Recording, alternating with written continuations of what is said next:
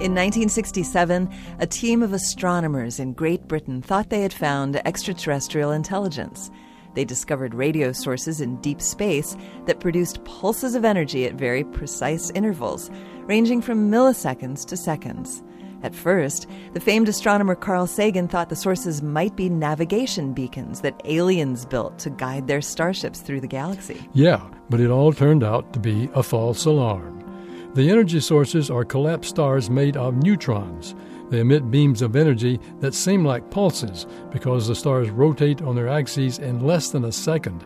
Astronomers name them pulsars. Still, though, the idea that pulsar signals could be used for space navigation is a very good one. But don't scientists track spacecraft through the solar system from stations here on Earth? Yes, but it's difficult, expensive, and gets less accurate as you go farther from Earth.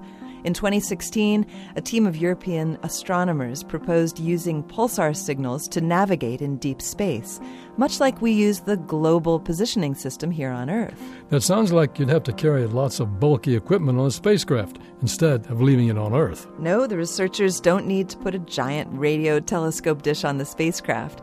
They can detect the pulses as X rays with an X ray telescope just a few inches across.